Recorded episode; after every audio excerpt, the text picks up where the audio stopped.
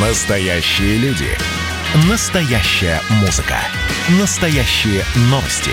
Радио «Комсомольская правда». Радио про настоящее. 97,2 FM. эм. Был бы повод. Здравствуйте, я Михаил Антонов, и эта программа «Был бы повод» 28 сентября на календаре, и рассказ о событиях, которые происходили в этот день, но в разные годы, ждет вас в сегодняшней передаче. 1864 год, 28 сентября. В Лондоне при участии Карла Маркса основано Международное товарищество рабочих – Первый интернационал.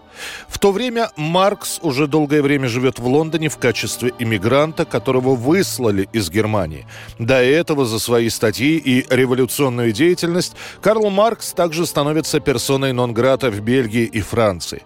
В Лондоне Карл не снижает свою общественную активность, хотя живет крайне бедно. В одном из писем Энгельсон пишет – Жена моя Жени больна. Моя дочь Жени больна. У меня нет денег ни на врача, ни на лекарства. В течение 80 дней семья питается только хлебом и картофелем. Диета не слишком подходящая в условиях здешнего климата. Мы задолжали за квартиру. Счета булочника, зеленщика, молочника, торговца чаем, мясника – все не оплачены. Однако, несмотря на то, что деньги у Маркса появляются только как помощь друзей плюс небольшие гонорары за статьи, он продолжает продвигать идею мирового рабочего движения. Маркс организует Международную рабочую ассоциацию, которая чуть позже превратится в первый интернационал. Und das spürt ihr am eigenen Leib. Jeden Tag. Jeden Tag. Вначале эта организация состоит из анархистов, британских тред-юнионистов, французских социалистов и итальянских республиканцев. После с анархистами будет порвано, а после разгрома Парижской коммуны интернационал и вовсе переберется в более безопасное место – в США. 1939 год, 28 сентября. Заключен договор о дружбе и границе между СССР и Германией. Этот документ является как бы дополнением к подписанному в августе того же года пакту о ненападении, или, как его еще называют, пакту Молотова-Риббентропа. О новых поправках настаивает СССР, Германия нехотя уступает. Да-да, мы потеряли инициативу, но мы вернем ее любой ценой.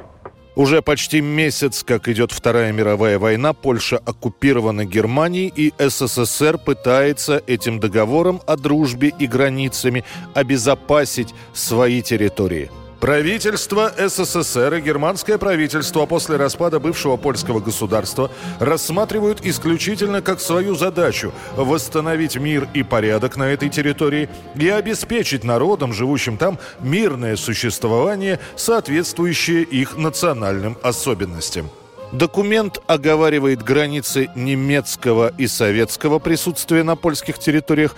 Текст договора и карта с линией границы между СССР и Германией после, в сокращенном варианте, будут опубликованы в советской печати.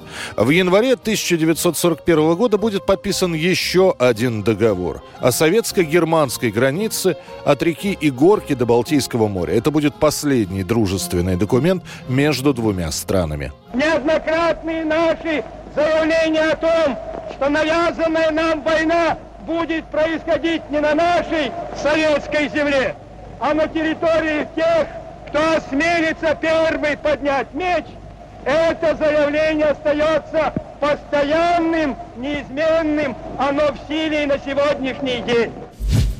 1970 год, 28 сентября. 500 подростков приходят в Москве на первую тренировку школы самбо, организатором и тренером которой становится чемпион СССР, заслуженный мастер спорта Давид Рудман. Так появляется сначала спортивный, а после военно-патриотический клуб «Самбо-70». Заслуженный мастер спорта Анатолий Аркадьевич Харлампиев, энтузиаст и пропагандист самбо. Он обучает приемам этой борьбы студентов Московского энергетического института. Самбо практически на 75% состоит из приемов борьбы дзюдо. И первая секция самбо, то есть самообороны без оружия, в СССР открывается еще в начале 20-х годов. Самбо развивается, и уже к концу 30-х появится более полная формулировка этого вида единоборств. В советскую борьбу вольного стиля включены все лучшие элементы из грузинской, татарской, карачаевской, казахской, узбекской, туркменской борьбы. Наша борьба должна быть самой обширной посредством победы. Поэтому мы не ограничиваемся единоборствами, которые культивируются в Советском Союзе. Мы заимствуем технику борьбы и из других стран. Чтобы к 18-19 годам стать мастером своего дела, нужно начинать тренироваться с 10 лет. Все занятия проходят под наблюдением врачей. Однако само самбо все время остается немножечко в стороне. Активно в Советском Союзе пропагандируется бокс и классическая борьба. В первые послевоенные годы самбо занимаются около пяти тысяч человек. И это по всему Советскому Союзу. В наличии только один учебник, написанный в 1949 году. Все поменяется в 1961, когда в программу Олимпийских игр будет включено дзюдо. И наша сборная в этой дисциплине будет укомплектована именно самбистами. Они с Олимпиады в Японии привезут бронзу. И именно после этого в стране начнут повсеместно открываться школы дзюдо и самбо. 1994 год, 28 сентября. На экраны выходит фильм Люка Бессона «Леон». Матильда, вместе ничего хорошего нет, поверь мне. Лучше забыть. Забыть? Я видела тело моего брата, нарисованное на полу мелом. И ты хочешь, чтобы я забыла? После своей последней ленты, тоже на шпионскую тематику, «Никита», Люк Бессон решает продолжать тему гангстерского кино со стрельбой, но обязательной мелодраматической линией. Это будет второй англоязычный фильм Люка, который для этого собирает самую настоящую международную команду. В главной роли француз испанского происхождения Жан Рено, главный злодей британец Гэри Олдман, девочку Матильду играет 13-летняя американка Натали Портман. Удивительно, что лента про наемного убийцу, который берет под свою опеку маленькую девочку-сироту, довольно быстро окупается в прокате. Подобных сюжетов в Голливуде было море, но Бессон снимает кино не по американским лекалам. И именно это нравится публике. Этот фокус с жвачкой. А фокус с кольцом знаешь? С кольцом? Ну давай. Давай, расскажи говнюк. Я жду. Правда, перед началом международного проката «Леона» режиссера Люка Бессона просят фильм подсократить. Так, из 133 минут режиссерской версии останется только 110. Целиком ленту можно будет посмотреть только через два года, в 1996 -м. 28 сентября 1980 год. В лондонском зале Rainbow в первом отделении у исполнителя Элвиса Костелла впервые выступает рокобилли трио Stray Cats.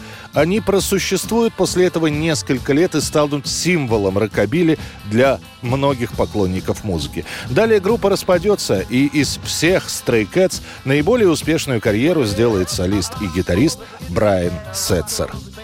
Это была программа «Был бы повод» и рассказ о событиях, которые происходили в этот день, 28 сентября, но в разные годы. Очередной выпуск завтра. В студии был Михаил Антонов. До встречи. «Был бы повод»